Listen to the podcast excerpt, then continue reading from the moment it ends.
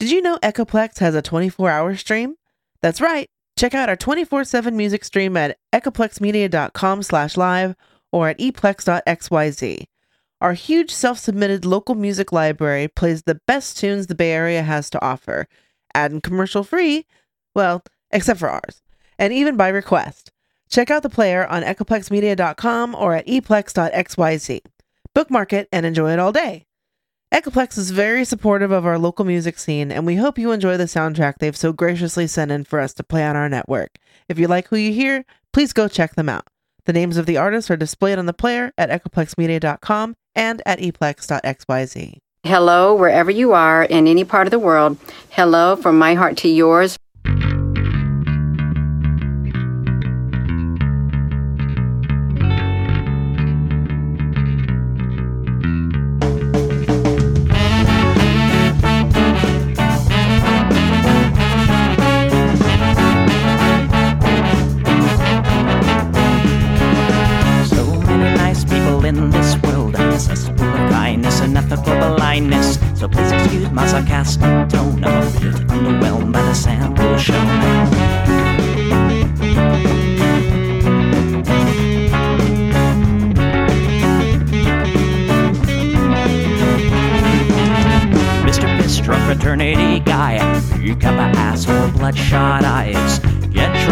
Fight every night.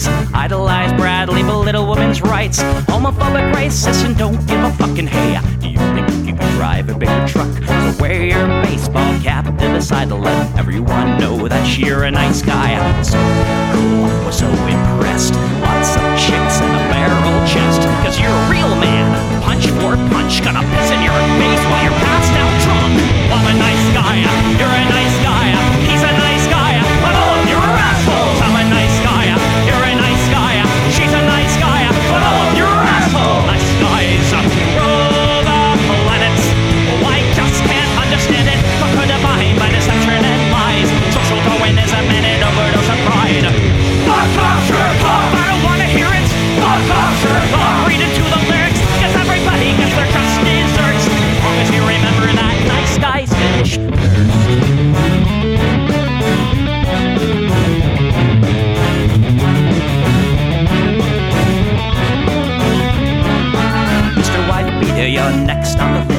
Such a nice guy who speaks through his fists. Prick with a penchant for messing with heads. A broken nose for dinner and breakfast in bed. Alcoholic, paranoid, and suicidal too. But you'll probably kill her before she gets away from you. Swims in a pool blood and cry.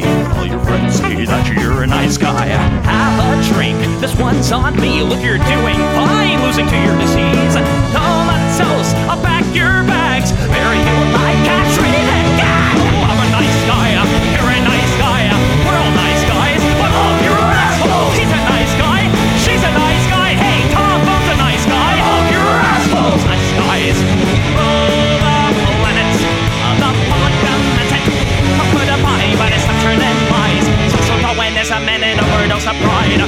Fuck off, jerk off. I don't wanna hear it. Fuck off, jerk off. Read into the lyrics. So let the party spill quench your thirst. As long as you remember that nice guys finish first.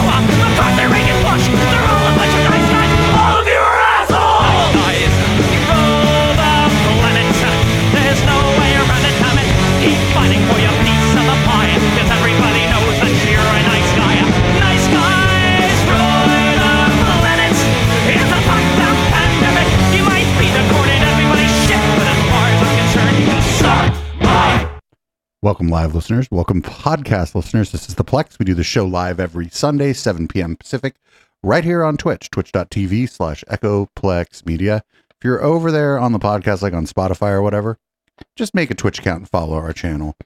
Attach your Prime to it. sub to the channel. It's free. I get money. Um, you can also support this project, of course, just by going to echoplexmedia.com, clicking the support tab. Lots of great ways to uh, support the channel over there, uh, including our swag shop. That's at uh, eplex.store. Go ahead and, uh, I don't know, buy some fucking merch there. Get a membership. It operates like Patreon. Of course, you can also do Patreon. That's patreon.com slash echoplex. That's enough of me talking. This is what the people want. I don't hate the cops. And there's a person inside when the truncheon stops. Oh, don't hate the cops. Oh, when the raiders come, who will protect the shops? Don't hate the cops. They're a sensitive bunch if you don't stop throwing your rocks. Snap, crackle, pop is the sound of a taser. Your body drops. Don't hate the cops. Don't hate the cops. Don't hate the cops. Don't hate the cops. Like your local police. Cause they don't do nothing wrong like your local police. Got rid of the corruption and the racism is gone. They've been keeping the peace. Keeping homeless folks out of the parks and malls. Got a cure for your social disease. Follow the law, don't hate the cops. Follow the law, don't hate the cops. Follow the law, don't hate the cops.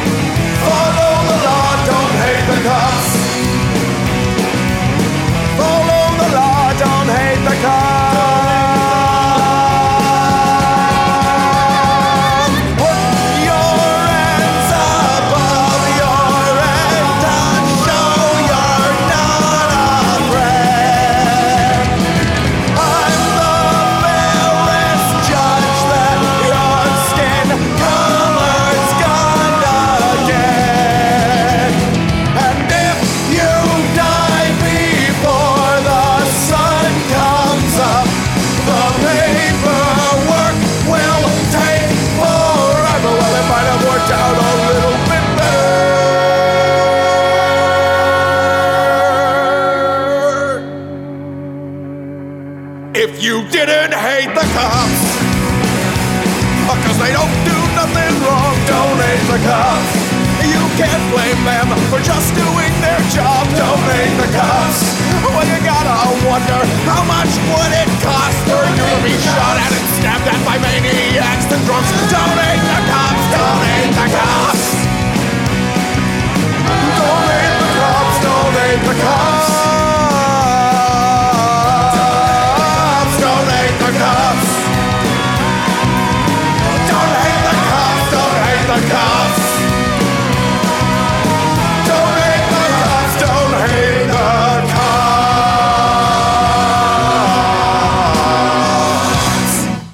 Right, so this election season, what I can't fucking wait for is to watch this as this goes down. While the rest of the Republican field is terrified of Trump, uh, Chris Christie is going to ineffectively try to go after Trump, and I'm totally here for it because he's not really that good at this shit. So it's not going to really, none of it's going to land, but it's going to be fun to like, you know, it's going to be fun to watch him try. Uh, and here's an example of that. That mission for now is taking on Donald Trump his way. I oppose him for his incompetence. I oppose him for his broken promises before we ever get to any of the criminal indictments. What's the truth on Trump? He's a completely self centered, self possessed, self consumed, angry old man. And he doesn't care about anybody else other than him. And if he were ever to become president again, I'll take him at his word. He said, I am your retribution. Well, he's not our retribution, Bob.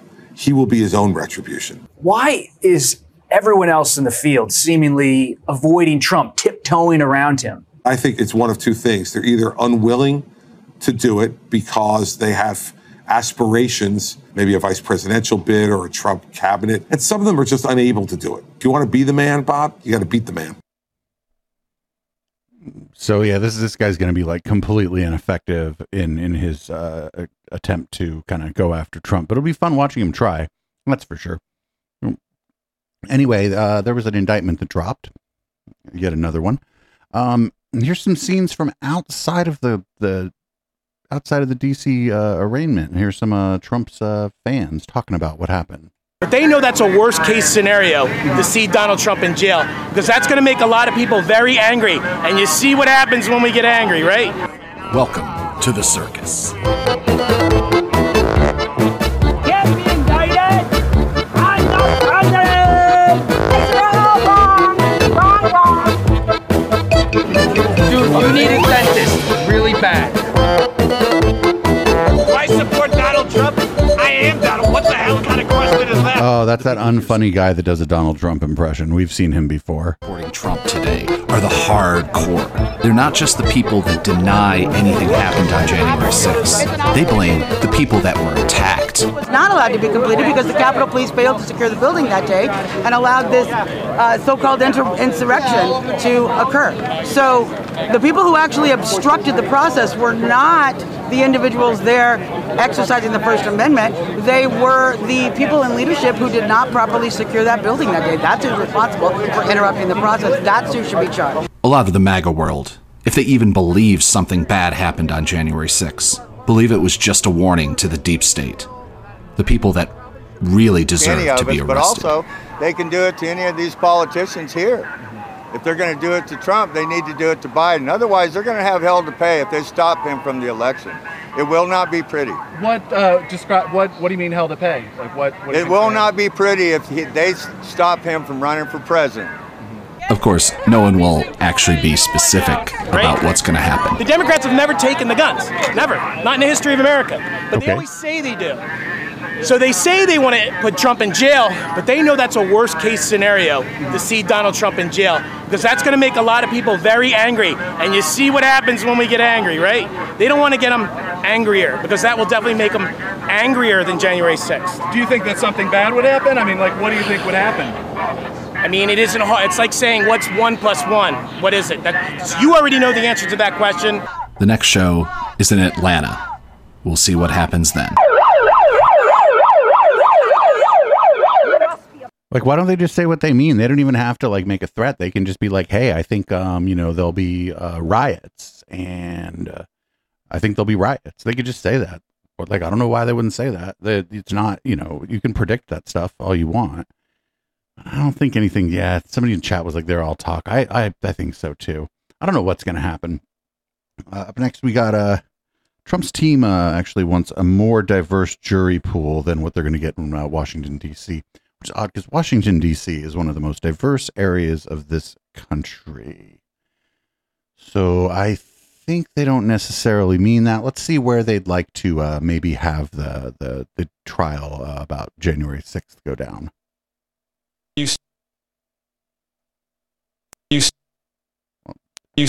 Great website you got over there, uh, Elon. Let's try this again.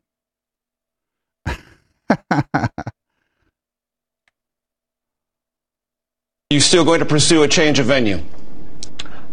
Absolutely. We, we would like a diverse venue, a diverse jury. Um, Do you have any that, uh, expectation that will be granted? The, that reflects the, the, the, the characteristics of the American people. Um, it's up to the judge. I think West Virginia would be an excellent venue to try this case. Speaking Very of the close judge- to D.C. and a much more diverse. What's more? West Virginia is more diverse than Washington D.C. I'm, I'm thinking no. I'm thinking what he means is he wants to get it out of D.C. because there's you know, you know, a lot of, a lot of, a lot of black folks in D.C. um, this one's great. Uh, this one's like the, the, what I uh, put for the uh, description on here is like, what was I supposed to do? Just twiddle my thumbs? We are talking about whether we are going to, as a nation, completely repudiate every one of our founding principles, uh, which is what the modern left wing, which is in control of the Democrat Party, believes that we are the root of all evil in the world and we have to be eradicated. This is an existential threat to the very survivability, not just of our nation, but, but of the uh, example that our nation, properly understood, provides to the world. That's the stakes. And Trump seems to understand that in a way a lot of Republican establishment types in Washington don't. And it's the reason he gets so much support in the hinterland, in the flyover country. People are fed up with folks, you know, get along, go along while the country is being destroyed. And so I think the stakes are much bigger.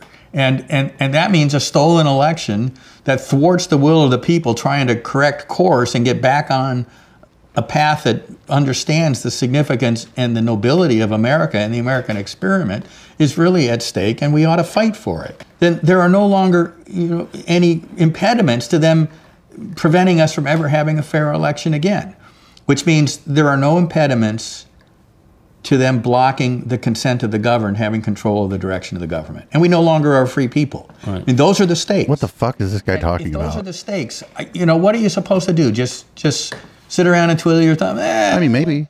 It, it would be too messy to, to do anything about this. I'll just, you know, and maybe when the alligators come for everybody else, they'll eat me last. Yeah, that's dumb. He was talking. Uh, that guy was talking about. Um, he was morally obligated to try to uh, change the outcome of the 2020 election because uh, alligators, I guess. Um, that's weird. I don't know. They they they're already like saying, "Oh well, we can't have any free and fair elections." They're already saying it, and this is to gear up for 2024. I think it's so that if uh, if things don't go their way in 2024, they can just claim it was all stolen again. So uh, up next, uh, Mike Pence was a bit a bit evasive uh, in this interview when he was asked about the uh, fake electors scheme before uh, January 6th. Just a little evasive. Up the fake slate of electors in a meeting with the Senate parliamentarian on January 3rd. In your book, you said this. I asked her a direct question referring to the Senate parliamentarian. Are there any alternate electors from any state? She told me there were not. I mentioned that I had heard that some alternate electors had been sent from several of the disputed states. So this was on January 3rd. Um, what can you tell us about what you knew about this elector scheme on January 3rd that prompted you to ask this question? I just just heard what was being talked about in the press at the time, uh, Chuck. But I thought it was Yeah, by like by like January, by like early January, like it was that Donald Trump knew that this this guy, for all his many many faults, wasn't going to fucking play ball. So he probably wasn't invited to any of the rooms where any of this was happening. Uh, look, I uh, in, in January of 2017, uh, I took an oath to support and defend the Constitution of the United States.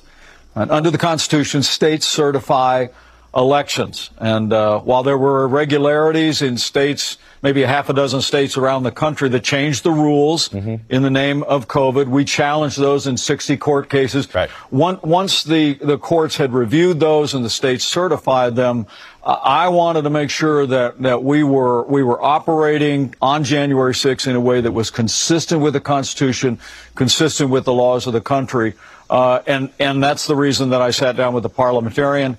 I looked through the process. I, I was determined to hear the objections that Republicans were planning to bring, Chuck, and many did bring. Right. I mean, you remember Democrats brought objections to electoral college votes in three of the last four elections that Republicans prevailed. There was Right. nothing the law. unusual about Right. that. None of it- right. Uh, but all- I did ask the parliamentarian. under the law. I did ask the parliamentarian very directly, Chuck.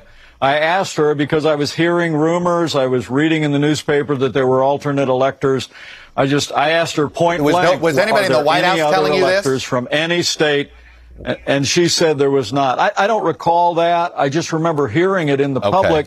And I wanted a definitive answer whether or not the parliamentarian had received any additional electoral votes. She had not. So as you know, uh, I, Right. we actually changed uh, the language as those uh, electoral college votes uh, were recorded. But look, I, you know, Chuck, I've told you many times. I said it again at the Iowa State Fair. Right. I, I had no right to overturn the election. The, the Constitution is quite clear. Uh, as vice president, my job was to preside over a joint session of Congress uh, where the Constitution says the electoral college votes shall be opened and shall be Right. counted. And Let I me- know let by me ask God's you this. I did my duty that day. Donald Trump had said this week that he never asked you to disregard the Constitution and that he never said that you were too honest. Well, whatever. I would never accuse Mike Pence of being too honest. He just didn't want to go down with the fucking ship, man. That's all. He just did, he's like, he- he's like, I'm not going down with this one. He's like, I'll do. I've done a lot of crazy and bad shit as a governor of Indiana and as the vice president, but I ain't going down with this ship. Also, it's funny. He thinks he's running for president. He ain't. He's he's not running for president. I mean, he thinks he is, but uh, that Vivek Ramaswamy guy might get more votes than he does. Anyway, up next we got um somebody they brought their receipts. This is in response to uh, Keith Kellogg endorsing Trump and saying that Pence is unworthy of the presidency. Uh, former staffer Marc Short uh, produces an email that Kellogg sent him on January 6th showing that Kellogg was opposed to Trump's uh, attempts to change the result of the 2020 election until he learned to love them. Love it when people bring receipts. I want you to also listen to what uh, retired General Keith Kellogg, as you know, he served as Pence's national security advisor, uh, just put out in a statement. Let me read a couple sentences from the statement. You know him well, uh, Keith Kellogg. Pence has often chosen the passive route, avoiding confrontation. This lack of assertiveness, combined with an over reliance on failed political consultants like Marc Short, has demonstrated a laissez faire leadership style unworthy of the presidency. But this is irrelevant. Fucking Mike Pence is not going to win the primary. What's your reaction to uh, uh, Kellogg? Well, Wolf, um, it's saddened to read that. I, I don't want to denigrate anybody who has served our country in uniform in combat like Keith has. Uh, but at the same time, I think Keith has just recently boasted that he nominated Mike Pence for the Presidential Medal of Freedom, which I don't think is consistent with his comments of him lacking leadership skills. I also know there were a lot of young men and women on our staff who stood at their posts on January 6th. Unfortunately, Keith was not one of them. Keith was at the rally at the time that the United States Secret Service evacuated the vice president. The vice president's national security advisor was down on the rally encouraging people to march on the Capitol. So he did not stand his post. And, you know, I did bring a receipt tonight because this is an email that I got from Keith on January 6th and the evening of January 6th, in which he said, The president is up in the residence. I recommend you stay on the Hill and finish the Electoral College issue tonight. I responded, That's our plan. And he said, That's not a good plan. That's a great plan. Close this thing out tonight. So on January 6th, Keith was clearly supporting the vice president's actions. I know that he's still on Donald Trump's payroll, and perhaps that's why he's saying something different That's today. a pretty serious charge you're making right now. I think that his comments, you know, are very inconsistent with everything he said about Mike Pence and also in private to Mike Pence in the two years since January 6th. All right, we'll follow up uh, with uh, General Kellogg, see what else he has to say. Thanks very much, Thank Marc you, Short, Wolf. for Thanks for joining having us. He's like, actually, I have an email here that says uh, something quite the opposite of what these guys saying. And I mean, people do that all the time. It's not a super big deal. It's just that, like in that case, the dude was, the dude was, uh, the dude was like, uh, stop this, get this, get this done with. We, we can't have this. And now he's like, oh, we should have stopped the steal. And it's like, well, you know, at the time he didn't really feel that way. It's weird. It's weird. But the, the guest there was like, well, you know, who's paying him? Anyway, we got uh Chris Miller on Fox News. He's gonna he's like I absolutely told January 6th committee under oath that Donald Trump made an order made an order to deploy the National Guard, and then he went on um and then uh, he went on Fox. Well, he was on Fox, and he's like, I absolutely told the J6 committee uh, under oath that Donald Trump made an order to deploy the National Guard. But then under oath, he was like, I was never given any direction or knew of any plans of that nature. So he said one thing uh, to the uh, J6 committee, and if you can imagine that, a completely different thing on Fox News. I don't know. Maybe hopefully he's lying to Fox News. Who knows? You heard Donald Trump authorize up to 20,000 troops, Kash Patel. Uh, So they had plans for activating more folks, uh, but that was not anything more than contingency planning. There What's happening no here? Official message traffic or anything of that nature regarding. Just so we're, we're clear, you did not have 10,000 troops, quote, to be on the ready Fox fucked up their uh, their audio. Did you see, hear, you looking at this? for January 6th, prior to January 6th. uh, a non-military person probably could have some sort of weird interpretation. But no, to answer your question, that was not uh, part of my plan or the Department of Defense's plan. And just that the rest of his statement was, quote, that was a direct order from President Trump, and yet here is what we see, all kinds of blame going around, but not a whole lot of accountability. And to be, to be crystal clear, there was no direct order from President Trump to put 10,000 troops to be on the ready for January 6th, correct? No, was, yeah, you're, that's correct. There was no direct, there was no order from the president. We authorized Well, something's horribly wrong with this clip. Anyway, We're going to move on. This is, this is live, everybody. Can you tell? Um, so, I mean, up next, fuck the Lincoln Project and fuck everybody involved. Well, fuck the like the main people in the Lincoln Project. However, they do have some pretty snazzy video editors uh, working for them. Probably some younger people. Check this out. Presidential charm. The DeSantis method. When interacting with the public, be sure to turn on the charm. Stop coming up to me, talking to me. What are you talking about? I'm not here working with people. Are you, are you blind? Friendly. What is that? An icy? Yeah, that's probably a lot of sugar, huh? Fun. I'm here. I don't know the I'm other just ones. kidding. out I'm there. not friends. Okay, all right, all right. It's good. It's good. All right, we'll say hi to everybody. When interacting with the media, it's important to be polite and congenial. How would they know me? Okay, think about that. Do you honestly believe that's credible? Strong. You better ask an on topic question because I'm not answering anything that's not about the economy. Confident. I'm sick of the judgment the, the, the judgmental stuff. It's important to be prepared for any situation that might come up on the campaign trail, even a runny nose. Yum. Whoopsie. Okay, don't back down. Oh. It smells really good, I'll tell you that. Wow, great job, Ron. Everyone enjoys a good story, so make sure you tell a good one. You know, my mom, you, or my, my wife. Perfect. Someone left a bunch of balls and then she was in the next one. So we're hitting, and I, and I noticed the balls, but I noticed her, right? Riveting. What time is it? It's gotta be. Past 10 o'clock. Bring your kids and Seven fifteen. yeah, I, I, I, it's too late to call my wife. With these simple steps, you'll go from being a presidential candidate to not being a presidential candidate in no time. Right, Ron?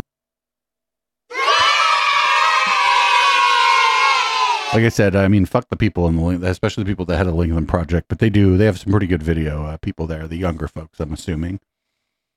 Up here we go. Here's a Fox News host versus uh, a GOP House of Representative uh, member uh, talking about the uh, accusations against uh, the Biden family. He serves on the House Oversight Committee. Congressman, thanks for taking time with us today. You heard from the president there Thank yesterday. Um, he has maintained all along that he never talked to anybody, including his son, about his foreign business deals. Uh, what's your reaction to what he said yesterday? I, I mean, he runs away from the camera every time he gets a difficult question in front of him. I mean, I, I think it's rather pathetic to have the leader of the free world, you know, running and, and saying, oh, shucks, and, and saying that everyone's lying. I mean, here we had Devon Archer under sworn oath uh, of lying to Congress. Um, go and, and say that the, vi- the then vice president of the United States on 20 Sir, different he, occasions. uh, I just want to flag that, clarify, he was not under oath when he gave his deposition to the House committee, I thought. Okay. Here he was in front of Congress and asking um, and and saying that the vice president of the United States conference called in 20 different times to business meetings uh, for Hunter Biden to show off this access. Uh, and, and, and in the same testimony says that Burisma sold a brand, and that brand was Biden and access to power and access to the vice presidency. They, they've made an, an industry as a family of monetizing uh, access to high people in government. And, and I think it's, it's very sad to see the president react like this. We're going to continue to gather the facts on the oversight committee. We are going to continue to put together, you know, the, the financial documents. That you can't refute the fact that we have $20 million accounted for from foreign entities. Uh, yet Hunter was never a, a registered foreign agent. You know that that would uh, that would certainly be a crime right there. Uh, Except like the problem, like okay, if you have to register as a foreign agent, it's because you're lobbying the U.S. government. You don't have to register as a foreign agent if you just go take a job for some company overseas. Uh, and this the evidence just continues to pile up, but it's a web of lies and deceit as the president continues to deny this involvement or knowledge.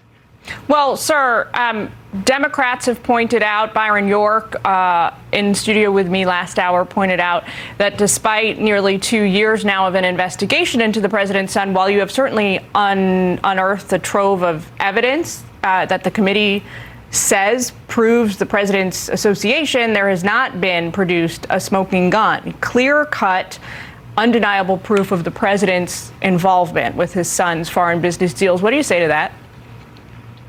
Well, we, we've never claimed that we have direct money going to the president, but many members of his family have received money from foreign governments. And this is something that is very Like who? important for the American people to know. We haven't been at this for two years. We've the House Oversight Committee, we didn't take the majority as Republicans until January of this year. This investigation uh, has, has, has been going on now for eight months, and we've accomplished more in eight months uh, than, than it's taken, you know, some entities years to, to achieve. Uh, the banking records speak for themselves. I mean, no one does business like this unless you're up to no good, where you're creating 20 different shell companies, swirling the money around as it comes in from foreign entities, and then transferring out to family members. Uh, Um, you know, well, I here just is wanna- a family where Can I just follow up none with you on a point? Because I, I we heard something.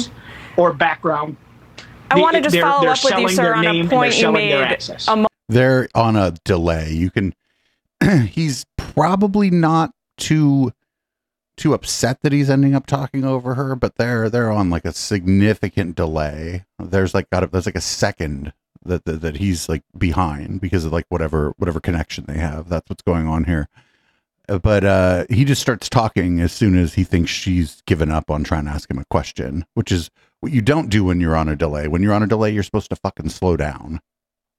moment ago, which is you said we never claimed that um, any money was funneled directly to the president. That is precisely the claim uh, that the chairman of your committee, James Comer, and also Jim Jordan have made many times on the public record. We are, we are network. putting an investigation together, laying out the facts between uh, on the business dealings of this family. We are going to continue this investigation. Uh, I believe impeachment inquiry would give us more tools to get the job done. But I think the Speaker of the House has been very methodical, as has the chairman of our committee have been very methodical in the way they've laid this out. That we are presenting the facts as we get them. That's why this is the third memo of financial documents that has been released this week, uh, and, and we have kept the American public up to speed of the work of this committee. You you have not seen any memos officially claiming that the president received direct funds. That has not been said. Uh, and as, as we continue this investigation, we'll continue to re- release this information. But you know, where there's smoke, there's typically a raging inferno. And when you have $20 million based on no saleable skills and no uh, background that this family has in, in, in the businesses that they were in, they were literally selling a name and selling a powerful brand uh, that was senior in government to foreign agencies, foreign governments, and foreign businesses. Uh, you know, the fact that Archer said that Burisma would have been belly up, but for the Biden family protection, I think says an awful lot. Uh, Congressman, got to leave it there. Got to clarify again that the chairman of your committee and multiple colleagues of yours have made that direct claim that money has been funneled um, to the president or that he has profited directly off of his son's foreign business deals. We got to leave it there. Thank you so much for taking time with us today. We appreciate it. That lady about to get fired. Thank you. Or the other thing is, and I've been sort of noticing this a little bit. I feel like some of the people at uh, Fox News, possibly like producers or whatever, they're like thinking a little more long term, and it maybe maybe they're thinking it's not such a hot idea to go chasing like basically chasing ghosts in the night every time somebody makes a claim. Because even their uh, their viewership first of all their viewership's getting older and so they're going to have to find a way maybe to get people from my generation or something to start watching. They're not going to get um they're not going to get like uh, the generations behind me to start watching anytime soon. But like they're tr- they got to get the gen xers to start watching if they're going to like be able to continue to have a viewership as like my parents generation they start dying off. And I don't think that a lot of the Gen Xers are really going to end up over at Fox as if, if they just keep chasing every fucking story, every claim uh, about the Bidens, or previously it was the Obamas, right? And even before that, it was the Clintons. Well, it's always been the Clintons. The Clintons have already been mixed in, but I don't think my generation is that interested in that stuff. And so I think there's some people at Fox, like I said, who are thinking a little more long term and want to keep their jobs as producers, don't want to have to or if they have to go like look for a job somewhere else, they don't want their fucking resume tarred and feathered with a bunch of bullshit. And so they're some of the people, especially in the like the daytime part of Fox, where it's like more reporting, and I think that's where that last clip was from. They're starting to push back, not say, "Oh, I think you're lying" or "I think you're full of shit," but being like, "Hey, other people on this, like what she was saying, other people on the network made the claim that you're saying isn't being made." And I think it's just that there are the people in like the news department are um, thinking about their careers and their future, and they don't. They're not gonna. Their their careers are cooked if they just keep doing this conspiracy mongering. So I think we're starting to watch things change at least during the daytime on Fox News. We'll see though. Anyway, up next we got uh, Laura Ingraham. She's going to claim that the Grand Canyon National Monument is a Joe Biden scheme to funnel uranium money to Kazakhstan. Her producers, on the other hand, don't give a fuck. The question isn't whether Joe Biden himself got direct payments from foreign business interests, even oligarchs. He's stupid, but he's not that stupid, right? But he benefited because his son benefited, his only remaining son. And it sent a message to the world that American policy was for sale.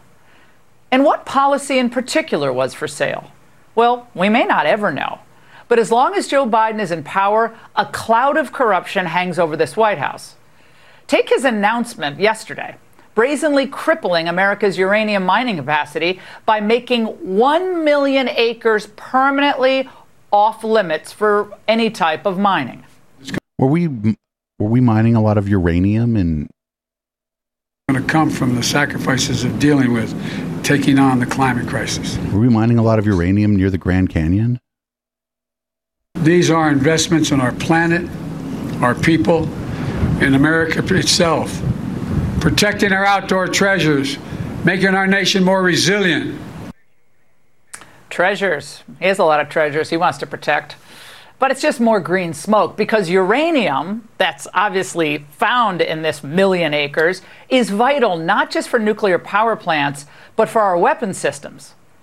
And what country, when you think about how this is all being cordoned off, can't uh, do any mining here, is one of the biggest beneficiaries of Joe's courageous decision? None other than Kazakhstan, home of one of Biden's preferred oligarchs and one of his son's sugar daddies. It's now guaranteed to remain the dominant supplier of uranium to the United States with its 35% share. Well, it all could really make perfect sense, couldn't it?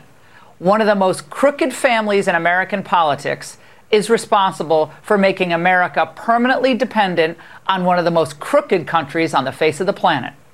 And that's the angle.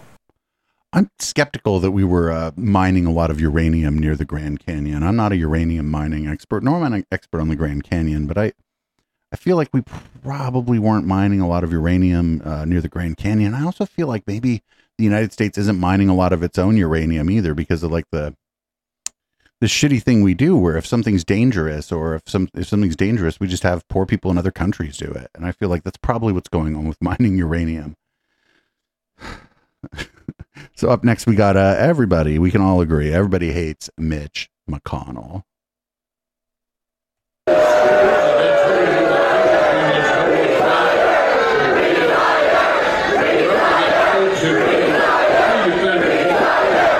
this is in his home state at like one of his own events and everybody fucking hates this guy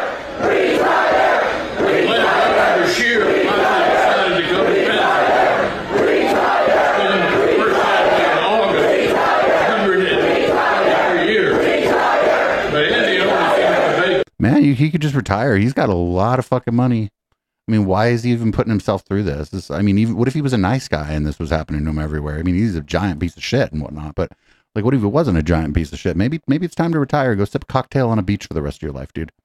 Don't worry, some other ghoul will take your job.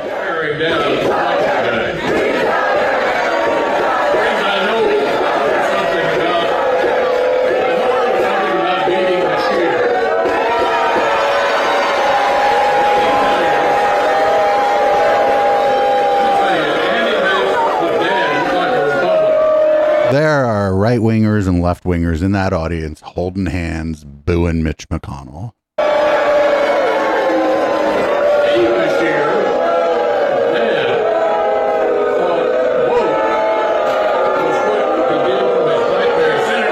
Boo, boo.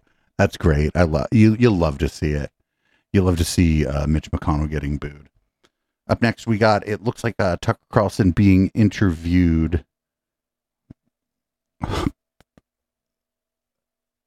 No, he's interviewing Tristan Tate, and uh, Tucker's going to go after Fox News for not having the back of one Mr. Alex Emerick Jones, which eh, a little weird. That's down to people like you. Do you think, um, since you spend a lot of your life thinking about communications, the media, social media, like where are we in five years? Is speech restored to the average person, or is there less speech? I would say without trying to kiss your ass, because I'm not an ass kisser. That's down to people like you fighting the good fight. Depends on the American political climate, which obviously you have a lot of sway over, So this guy's going in and out of a British accent. Can you hear it? whether anyone likes it or not. Um, I believe it's the negative ideas from England and America that have certainly made this happen to me. Yeah. Also, my case is important for countries in Eastern Europe. Obviously, Romania is a big ally of the United States, has been for a very long time. They have a very good relationship with the United States. If Romania are happy to, if, uh, if important people in Romania, who I know speak highly of me, stand up and say, we're not going to publicly crucify this guy because America doesn't like him or because England doesn't like him. I believe this is a very good moment for Eastern European countries as well, NATO allies. That's right. To say, look, we don't have to do everything you say. We don't have to follow this insane agenda of accusing people you don't like with imaginary crimes and throwing them in jail. This could be a victory for Romania. The work you're doing could be a victory for the United States. England's lost, so forget England. There's no free speech in England. That's over.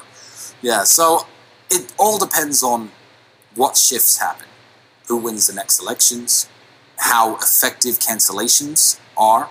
You have people like, you know, Rumble, Elon fighting against this silencing of every idea that's counterintuitive to the agenda of the deep state, or the matrix as my brother calls them. So I don't know, but it's a very interesting time to be alive. I would like the optimist in me would like to think there's finally enough pushback. So let's take Alex Jones. You don't have to agree with everything Alex Jones says. I like Alex Jones, but I don't. I don't agree with everything Alex Jones says, and you don't have to. But Bill Maher famously, and credit to him, said when Alex Jones got banned, he said we shouldn't be banning people. He said I hate Alex Jones, but Alex Jones should be allowed to talk. Everyone should be allowed to talk in the town square. I feel like when they got Alex Jones, there was no safety net. He is a warrior, and he continued fighting, and now he's back in the mainstream. Good for him. But he was renegated to his own site with his own servers, streaming every day to small audiences after they axed him off YouTube. Uh, cancellation. No one defended him. No one. I was on vacation that day. I was fishing out of the country, and the company that I worked for, which is supposedly in favor of free speech, said not one word in his defense. And it's like first they came for Alex Jones. I didn't That's- care that's because I was right. Alex Jones. Well, first they came for Alex Jones, but and I did So- not speak up. Now there is a I don't even want to call it counterculture, but if you cancel people, look, they canceled Andrew. How successful was that? He's sitting here with you today. Yeah. He's bigger than ever. His voice is louder than ever. Now, thanks to people like Alex Jones, who took the initial brunt of the weapon, the cancellation weapon, now there are lots of different platforms, lots of different apps, lots of different applications. I mean, Elon's taken over Twitter, which was a mainstream uh, app which censored people very heavily. Um, the pushback has started. So the optimist in me would like to look at the trend line and say things are getting better as compared to when they cal- uh, canceled Alex six, seven years ago. It does feel that way. Yeah, it does feel that way. So I'm going to be hopeful for the future. But also, I don't know what these people are capable of. I don't know what they're capable of. Look, look, look, look, what's happened in my life. Um, so just real quick, if it, I don't know if anybody remembers this, but after Alex was kicked off of uh, YouTube and Facebook, he was still allowed on uh, Twitter, and um, the only I think the only reason he got kicked off was because at a, at the uh, at the Capitol, Jack Dorsey was going to go speak to Congress, and Alex Jones went up to him and started fucking yelling at him as he walked up the fucking stairs to go speak to Congress. And then like fucking a day later, he was kicked off Twitter. So, you know, these these these tech people, they they have big egos. Could you imagine that? Like a Peter Thiel or an Elon Musk. They have uh, Mark Zuckerberg, uh, Sheryl Sandberg. All these people, they have big egos, and so Alex probably would have got to stay on Twitter a little longer had he not like con- tried to confront uh, Jack Dorsey while he was on his way to um, speak to Congress. Now I don't know if I don't know if that's what happened or if he was going to be banned soon anyway, and Twitter was just waiting or you know assessing the situation more or whatever. But it, it, it seemed awful coincidental to me that the a day or two. I think it might even been the same day, but I, within two days of him like going after uh, Jack Dorsey on his way to speak to Congress, he was then kicked off of Twitter, and then he had uh, no social media or none of the big social media platforms where he could he could do his show. And you know, whatever. Alex Jones has a right to say whatever he wants, but I don't think that uh, he has a right to use anybody else's computer systems, just like I don't have a right to use your computer. So up next, uh, if you remember, there was a brawl in Montgomery. We're not going to cover that, but we do have a couple. Um, we do have a couple funny, uh, like second order things about the brawl in Montgomery. One is uh, there's a song about the brawl in Montgomery.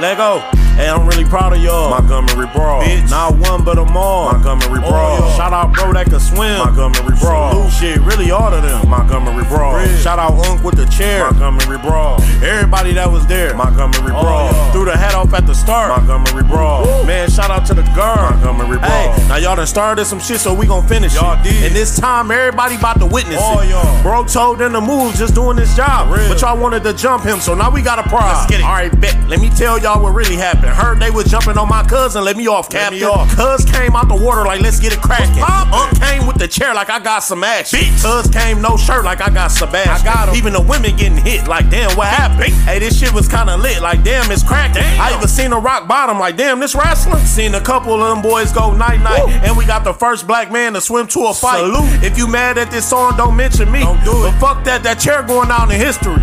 Hey, I'm really proud of y'all. Montgomery Brawl. Bitch. Not one, but them all. Montgomery Brawl. Oh, Shout out bro that can swim. Montgomery Brawl. Salute shit, really all of them. Montgomery Brawl. Red. Shout out Unk with the chair. Montgomery Brawl. Everybody that was there. Montgomery oh, Brawl. Yeah. Threw the hat off at the start. Montgomery Brawl. Woo. Man, shout out to the girl. Montgomery Brawl. Yeah, this a real good moment in history right now. Let us all smile. Salute. So the uh yeah, we didn't we're not to like uh, we're not obviously not to watch the Montgomery Brawl, but the the song was pretty good and uh up next, we got uh some people did a bit of a dr- dramatic reenactment of this uh Montgomery Brawl, which is uh I think it's rather funny. So here here's uh I guess we can only yeah, it's a, a reenactment of the Montgomery Brawl. Here we go.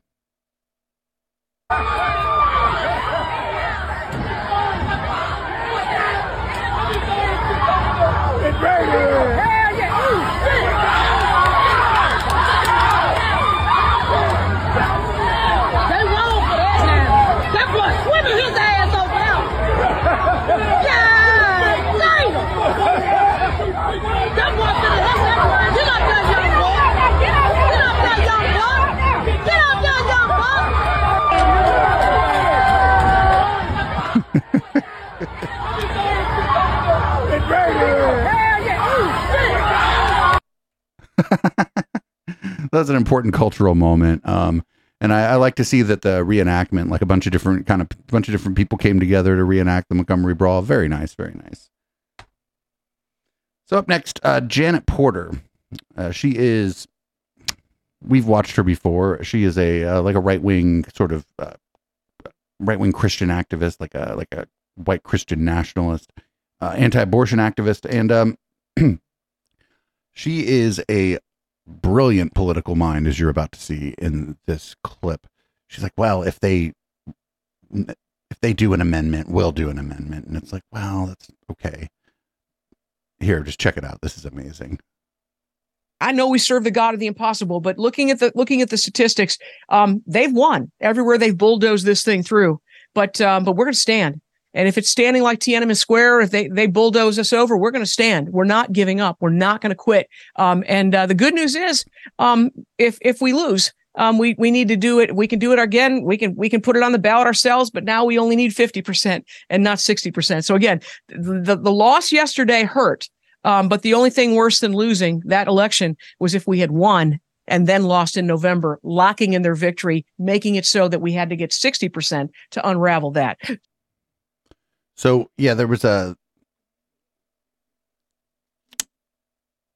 there was uh, a thing. There was a, a a ballot initiative in Ohio where they they tried to raise the threshold to um, amend the Constitution to sixty percent, and she's like, "Well, we lost that. They wanted to raise it so that people couldn't." Um, people there was a, a groundswell of people trying to enshrine abortion rights into the into um, into law in, in Ohio via via referendum, and she's like, "Well, we lost the the the thing that would have made it be sixty percent," but she's like, "Now, if they get the fifty percent plus one, to change the law. We can just change it back with 50% plus plus one. She's a fucking genius. I'm telling you, fucking genius.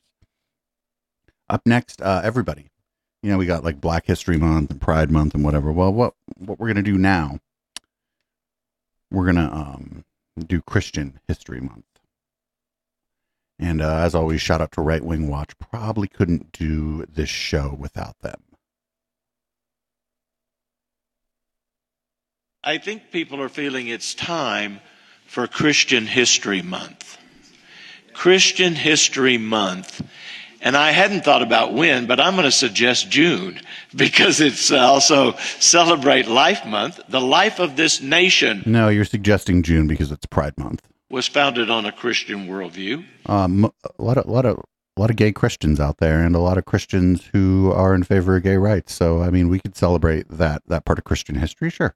If we preach all this and teach it in June, we'll be ready for the 4th of July with a true understanding of what it means when it comes around. Maybe others could propose a different month, but you know, you have the authority to create celebratory months and recognize things. And I think it's time, and I've talked with a few leaders. I talked with Don Federer, and he said there'd been talk about it, but he felt it was the right time. And, you know, we just, uh, June would be a good month. Uh, But that's, that's my contributions to the discussion. Well, thanks, I guess, for contributing to the discussion. June will be uh, Christian History Month, I guess. We can do Christian History Month if they want. I don't care. It's not like I'm gonna I'm gonna celebrate it, but other people can. Fuck it. So up next, uh, I didn't know Rick Santorum was still around. I thought that uh, Dan Savage had uh, pretty much taken him out of the conversation with that spreading Santorum website. Um, but no. So here's um he wants to have a, a, a constitutional convention, an Article Five constitutional convention. Like, when, and before we get going here, when people talk about this, they don't really understand what happens. If there's a if there's a convention of the states, a constitutional convention, you don't get to call it and then say it's going to be about this. People can just bring up anything. It's a fucking free for all, and and amendments to the Constitution can be passed. And so, like people who want to do it to for any reason, they need to they need to think a little more deeply about it and understand what's going to happen there. Rick Santorum, not exactly known for deep thought, so we'll see we'll see what he has to say here. And once again, a shout out to Right Wing Watch. Yeah, Santorum can stick around. It, sometimes it stays around. You got to take a shower. You know, one of the things that I uh, uh, I hear all the time when uh, as I travel around the country is, uh, you know, people talk about the Constitution and, and and we can't mess with the Constitution, and and I think people forget that um, the Constitution was was written by folks like you. They were almost all state legislators. They weren't congressmen. They weren't people from To be fair, I don't really know that there were states as we understand them at this time when the Constitution was written. the federal government. They were people from the states. And interestingly enough, not surprisingly though, that they, they wrote the, the Constitution to keep them in power, right? They, they had to give more power to the federal government than the Articles of Confederation, but they wanted you folks, the state legislatures, the states, to be at the top of the food chain. That was, so when people say, well, don't mess with the Constitution, does anybody believe that the states are at the top of the food chain? Do you believe any of you are at the top of the food chain? not very convincing and also incorrect, mostly just because he's trying to read the minds of a bunch of dead people. I don't know that the the formation of the federal government was put there to put the states at the top of the food chain. And again, uh, or uh, uh, fucking uh, convention of the states is uh, fraught with problems no matter what you're trying to get done, because some other thing may come up and you know the thing that you were trying to get done doesn't even end up getting discussed and then something you don't want to happen ends up happening. Um that guy's an idiot. It's a good thing he's leading this charge or whatever because he's a, he's an idiot. Anyway um we don't really have a palate cleanser this week but what we do have is uh, marshawn lynch. Just a national treasure. Here's uh here's him over at nasa talking to the people at nasa. This is pr- this is pretty fucking awesome We have a phone call to the International Space Station planned for you. so you get a chance to talk to the astronauts. That's in real space? They're real space, about 200. So what if I say something like the trajectory right now? Do, do I sound like I should be in here? Like, oh yeah, okay. So I'm gonna just throw the trajectory out there a few times. Hey, what's what, what's the trajectory looking like? Everything, you know, copacetic, everything straight. Yeah, it's good. What I don't want to hear is Houston. We have a, you know. Oh, Yeah. they in there just chilling. They ain't got no shoes to on. Where talk to you, yeah. Josh, Frank, Koichi and Koichi and Nicole. How we doing today? Hey, good evening, guys, and welcome to the International Space Station. This is Frank talking to you on Space Ground 2. this is uh, Nicole Mann, and I'm from Northern California. Oh, yeah, the hometown representing. It's the connection that we got. Can you feel me right now? I I could feel your aura. Oh, yeah, we can feel you. Oh, that's what I'm talking about. So I was just wondering if one of y'all knew how to moonwalk. Can you actually moonwalk while you up there? Oh! Great. Yeah. Oh, I just got to witness the moonwalk on the moon. You know I'm talking about? Michael Jackson couldn't even do that. I mean, they weren't on the moon, but I'm not going to fucking, I'm not going to spend too much time worrying about it. The man is a national treasure. He made fun of the people that think space is fake. He like was like trying to pretend. He was like, well, do I, if I use words like trajectory, will I be taken seriously around here? Just very funny stuff. That's great. That's great. So up next, uh, we got uh, the opposite of a palate cleanser. This is uh, Lance Wallnau. He is, um, I guess, a Christian nationalist of some kind, and he's going to talk about um, the specific counties that'll be targeted in uh, 2024 to uh, steal the election. Uh, 17 specific counties. I wonder if he's uh, uh, dog whistling at the Q people because the Q, you know, being the 17th uh, letter of the alphabet. I don't know this. I don't. This guy didn't strike me as that smart. But here, here's here's what he has to say. We know they're going to try to steal an election. I know that there's 3,143 counties in America, but only 17 are going to make a difference. I know what the 17 are. Do you? You need to know the 17. Because we can handle 17. We can't handle 3,143. There are 17 places that are going to try to steal it. There's technology now. I talked with Mike Lindell. He'll be doing a reveal. We have AI. Not all AI is going to be against us. AI technology can do in seconds an exposure of fraudulent votes. We're now, our side is looking at, guess what? Exposing fraud in 17 counties. Amen. Are you with us? I wonder if he n- can name 17 counties. I'm not 100% sure that was a dog whistle to the fucking Q weirdos, but it could have been. It certainly could have been. Um, sure. If he wants to focus on 17 counties, I guess uh, we'll we'll let him. Up next, we got Michael Flynn, who usually lives in red light, but we put him on the regular docket this week because I have um, oh, we had a bit of a slow news week around here, and he's going to he's going to talk about how at church you should just put down the Bible and just uh, read the read the Constitution because that's what uh, that's what people go to church for.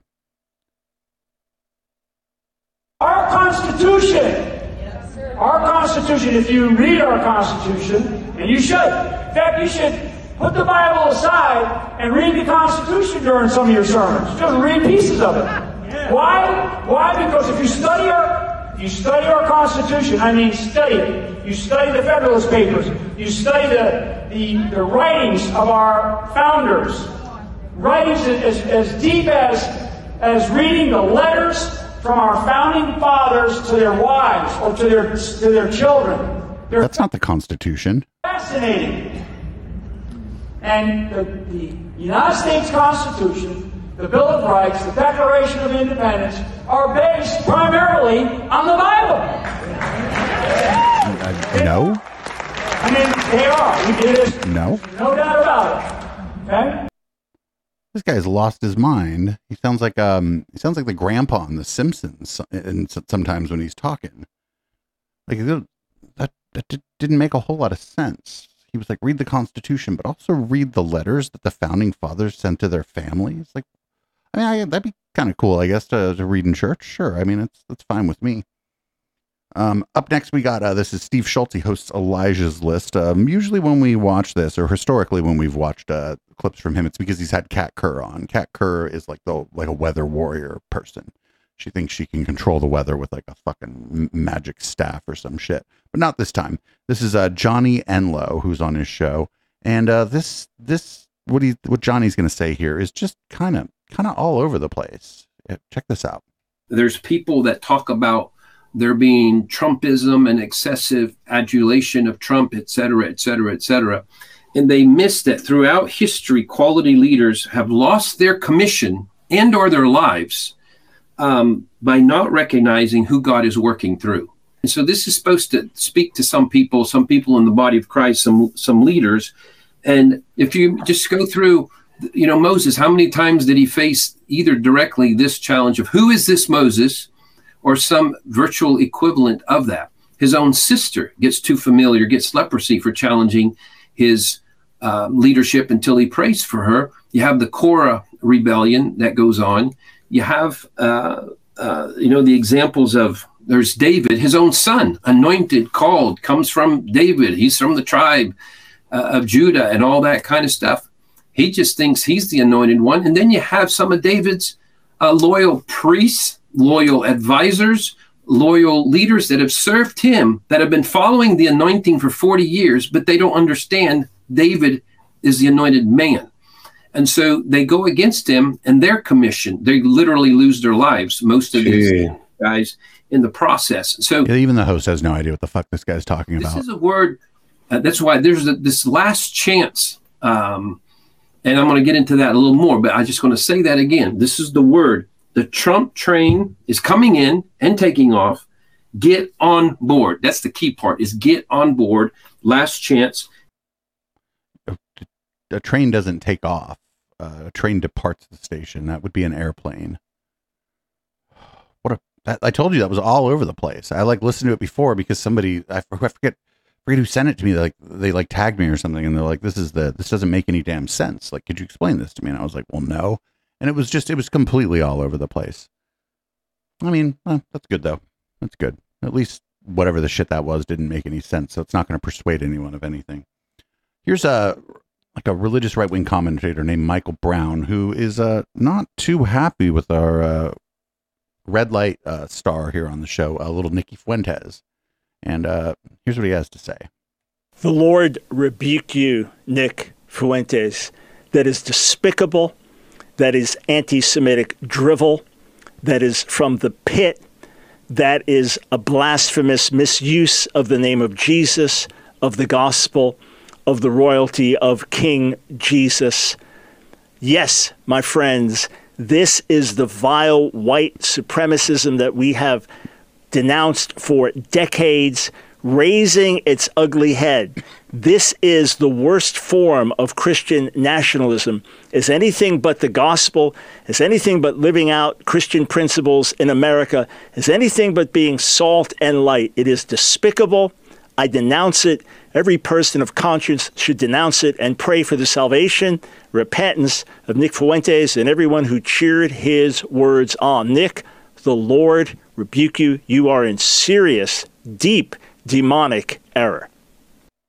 Hell yeah. Like, yes, Nick Fuentes. I mean, I, you know, I probably don't agree with that guy on much, but he, he like even called out Christian nationalism. And that's like a, like a, a, right wing, Christian uh, preacher guy. That, that's pretty cool. But I mean, that's like the kind of the low hanging fruit too. Like, it's not like, it's not like little Nicky Fuentes is, is, it's hard to tell what's going on. He's not like he's using a lot of dog whistles or whatever. All right, we got a few more. We got a few more clips before we go into red light. Uh, first up, we got uh, Charlie Kirk, and he's going to talk about the uh, Trump presidency and whether or not it was a failed presidency. gag order against Donald Trump and says you're not allowed to talk about the case. And let's say then Donald Trump violates the gag order. What can be done? Well, very few people know this, but federal judges have arrest authority. Yes. He could send federal agents to then go arrest Donald Trump yes. and put him in jail, detain him. Yeah, for contempt of court, yes. Fine him, but probably jail him and say, We're done. You're in jail now. Or he could have another separate indictment that would be a hard case to win, another hard one to win, that could actually move very quickly of defying a gag order, which is against federal law. So some of you are emailing us, freedom at charliekirk.com, and you're saying Donald Trump should absolutely, certainly ignore the gag order. And by the way, I, I admit he said absolutely nothing wrong here. Now, sure, you could appeal to another federal judge, maybe. But let's be very clear. Can you gag a political candidate? It's against the First Amendment. No, it's not. Just because you're a political candidate doesn't mean that you don't have to obey the orders of the court. Now, understand that the federal, ju- federal judges have far more power than people recognize or realize. This judge could conceivably sign an order and say, Defendant Trump, you are now in pretrial detention for four months, no access to a phone. Is it worth taking that risk? Is it worth pushing the boundaries or the barriers to put Donald Trump in a prison cell with no access to phone to, to defy the gag order? Well, no, it's not. I mean, no matter who you are, if, if you're out on pretrial detention, you just do what you're fucking told. Otherwise, you're not on pretrial, de- or I'm sorry, pretrial release. You're not on pretrial release anymore. It doesn't matter if you're the president or just some fucking person. And by the way, its maximum penalty for contempt in federal court is six months. But this judge has done all sorts of weird innovations in legal practice. Is this the hill to die on? That's an interesting question. Some of you say right here, Charlie, Donald Trump should defy the gag order, make them arrest him. They're not ready to put Donald Trump in prison. Well, I think they are ready to put him in prison. I think that the recent indictments show that. Well, except that he's out, uh, like he's been released. It's worth asking and it's worth contemplating. We'll find out. I don't think, here's what I think is going to happen. I think this judge is going to issue a very sternly, strongly worded final warning, basically saying, Defendant Trump, you keep this up, I'm going to do a gag order. This Truth Social is not enough for me to gag you, but boy, I'm willing to gag you. That is where I think she's going to come down. Someone says, Charlie, can Trump get a gag order on Jack Smith? No. Of course, and they, this other person says, Charlie, this is all extremely one sided. Of course, it's extremely one sided. They control the government. Uh, welcome to the U.S. judicial system. The federal the federal prosecutors have like a clearance rate over ninety five percent, dude. Do you imagine living in 1970s China? This Mao guy is really one sided. We do not live in a free society anymore. The government has unlimited resources. They have favors. They have friends. They control the media. They're all in on it. So you're up against every power center, every single power center. Let's play some pieces of tape here. I like how he calls it tape. Cut seven, writer for The Atlantic, Tom Nichols, tells you why they're doing this. Elections are too risky. We cannot allow him to take power again. That is why a majority of the Democrat Party is in support of these indictments. They do not want to live through the horror show of another Donald Trump presidency. Or maybe they think he committed crimes. By the way, just to kind of push back against some of the people running against Donald Trump, Trump was a bad president. If Trump was such a failed president, why are they doing everything they possibly can to prevent a second term of Trump? If Trump was so ineffective, why are they going to such great levels and such great lengths to prevent him from having taking office as the 47th president of the United States, 45 and 47? It's kind of strange, isn't it? It's it's kind of odd that these people are like law and order and shit. If like there's some person out there right now who's going through uh like pre-trial, right, and they're being treated unfairly, but it's like for cocaine or something. So Charlie Kirk ain't gonna say shit about it. because that's not you know it's not not his uh not his homeboy or whatever. But like this guy, he's like not being treated. He's being tr- given special treatment essentially by the federal court system. He's under indictment in like three different places, and none of them have seen fit to detain him. If I was indictment under indictment in three places, damn straight I wouldn't be here doing this fucking show. It wouldn't matter what I was indicted for. They'd be like, "Oh, the third time's a charm, Dave. We're gonna we're gonna take you in." So up next we got a Jimmy Dore, one Mister Jimothy Dore. He's uh, talking to RFK Jr. and it's about it's about healthcare in this country. Now, if you remember, Jimmy Dore and a bunch of the other kind of uh, the people, the dumb dumb left people, they were like all mad at like the squad AOC, um, Ayanna Pressley, um, Ilhan Omar. I, I forget who else is in the squad. They were mad that those people did not try to force a Medicare for all vote. They were livid about it. They were throwing like a giant fit about it and like in reality like trying to force that vote would have been stupid because it would have made uh, medicare for all or any similar program look like a giant loser because it would have gone down like four or five to one under the current under the circumstances at the time. Well here he is talking to uh, rfk jr about uh, universal health care and his stance rfk jr just isn't as strong as it was when he was talking about the squad you know for whatever reason you would guarantee health care for everybody in America? Well, I my my best option would be to do that. I I don't think that you can do that all at once, and I don't think, and I can tell you this. I you know, I am not. I that is a battle that I think is polarizing, and that um, is you know because the power of the pharmaceutical industry and the power of the medical cartel that you that it's just at this point it's too much of a heavy lift. So you, you know you're never going to get there. So uh, what I'm going to focus on is things that I can actually do, you know, and not promise people things that I'm not going to be able to do. What about a public option? That's what I'm talking about. Oh, you're talking about that. You Yeah. could you could do that. That's what you're saying, but you couldn't. Well, no, I don't even know if you can get it to a public option at this point with this Congress. Oh, okay. But my choice would be, But the would be overwhelming- to begin with a public option, and then you know Medicare. It, it, it if Medicare for all would take years to work out the kinks to make sure that it people like it that it's popular that they're doing it right. You need to have a public option during that period anyway. Oh, you know that, that's how I do. it. I'm not running on that issue uh, because I, I, I'm what I'm running on are issues that I think every American are going to be is going to be able to get behind. So that's if, again, Jimmy is definitely like on board with RFK Jr., but he wasn't going to say nothing. He, he wasn't going to call him a coward or anything for saying that he didn't think he could get it done. Uh, but like I said, when the squad wouldn't force a, a vote that we uh, all knew was uh, doomed to fail, he it was the fucking most important thing that ever happened that they wouldn't do it because, and that's where I lose the thread, the because part, right? Like I don't know, I don't know why it was the biggest thing in the world. Like people even tried to explain to these dumb dumb left folks why this was a bad idea right now to try to force it. And they called all those people shills. They said, "Oh, you're just in it for you're in the bag for big pharma or whatever." And it's like, well, no, those people just know it's going to fail. And if you want to get uh, universal health care for people in this country long term, you don't want to have a bunch of failed votes so that the people who are against it can be like, "Oh, you're bringing up this loser again," because that's sort of how it works. That's how the conversation works. Because most people are not fucking extremely online and fucking focused on politics all the time. And so all they know is that every time this comes through it, it fails in Congress. So they think it's a loser of an idea.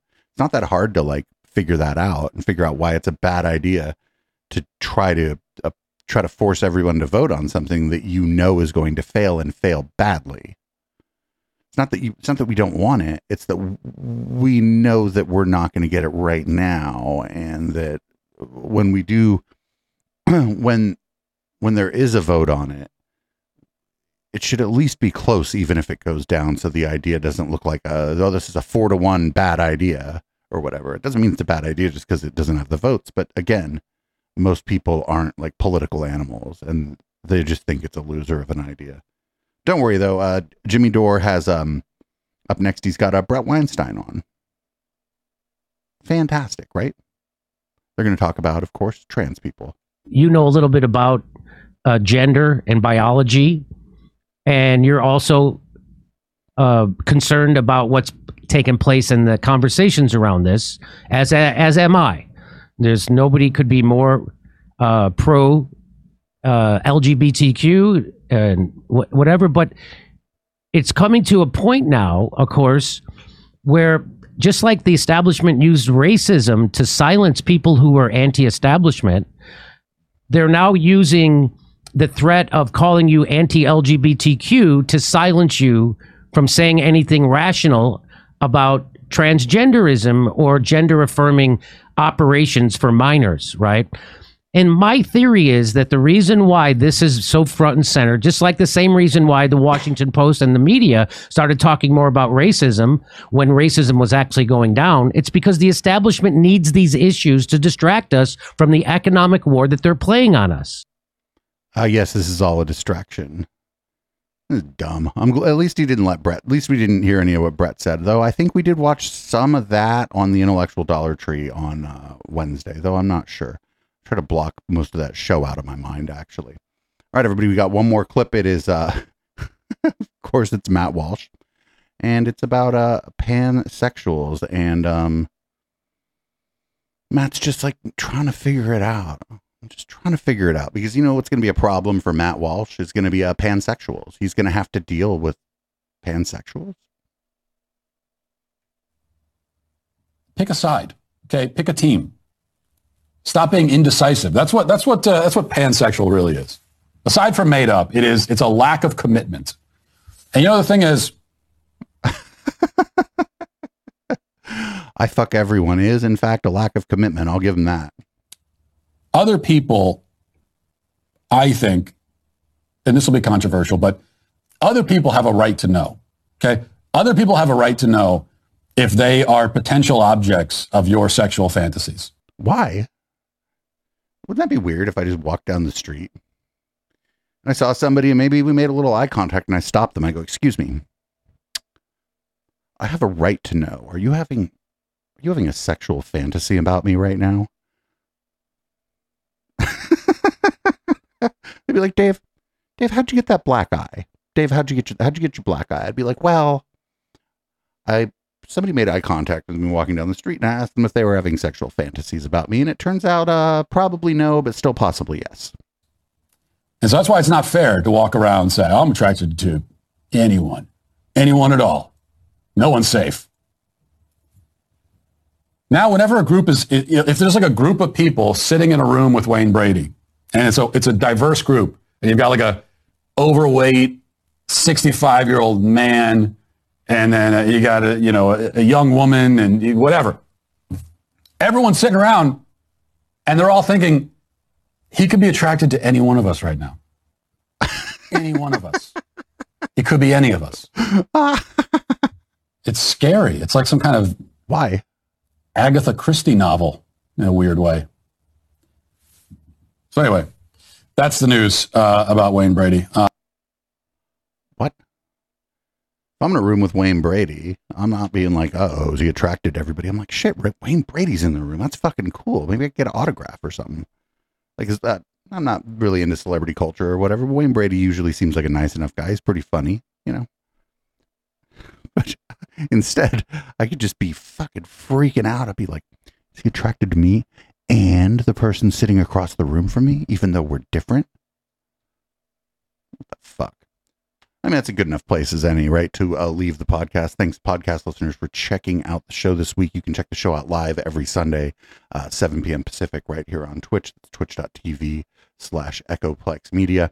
And uh, if you want to support the show but aren't into Twitch, there's uh, there's some easy ways to do that. Uh, one of them is to uh, just go to patreon.com slash Echoplex and sign up at any level. Also, eplex.store works the same way. And if you don't like either of those, uh, there's echoplexmedia.com. Click the support tab. Our Amazon wish list is there. All kind of ways to support the show. Um, thanks, live viewers. We've got some weird shit going on for Red Light, and uh, this is uh, Boomers. I'm gonna, as you as always, change the contents of my beverage, change the color of the light in the studio, and I'll be back in a couple minutes.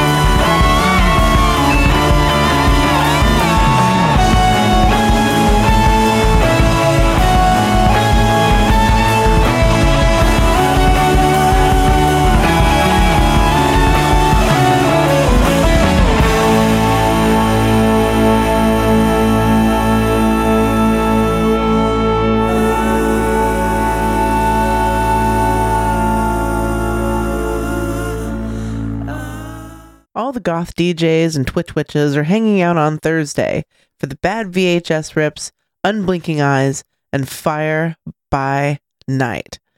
Thetans and Satans comes from an interest in the cult of Scientology, moral panics, Satanism, and how they set the tone for the extremist social media panics of today. We really earn our Weird Left Twitch badge with this show, watching the world go red light in reverse every Thursday at 9 p.m. Pacific on twitch.tv slash echoplexmedia. Find our full schedule at echoplexmedia.com.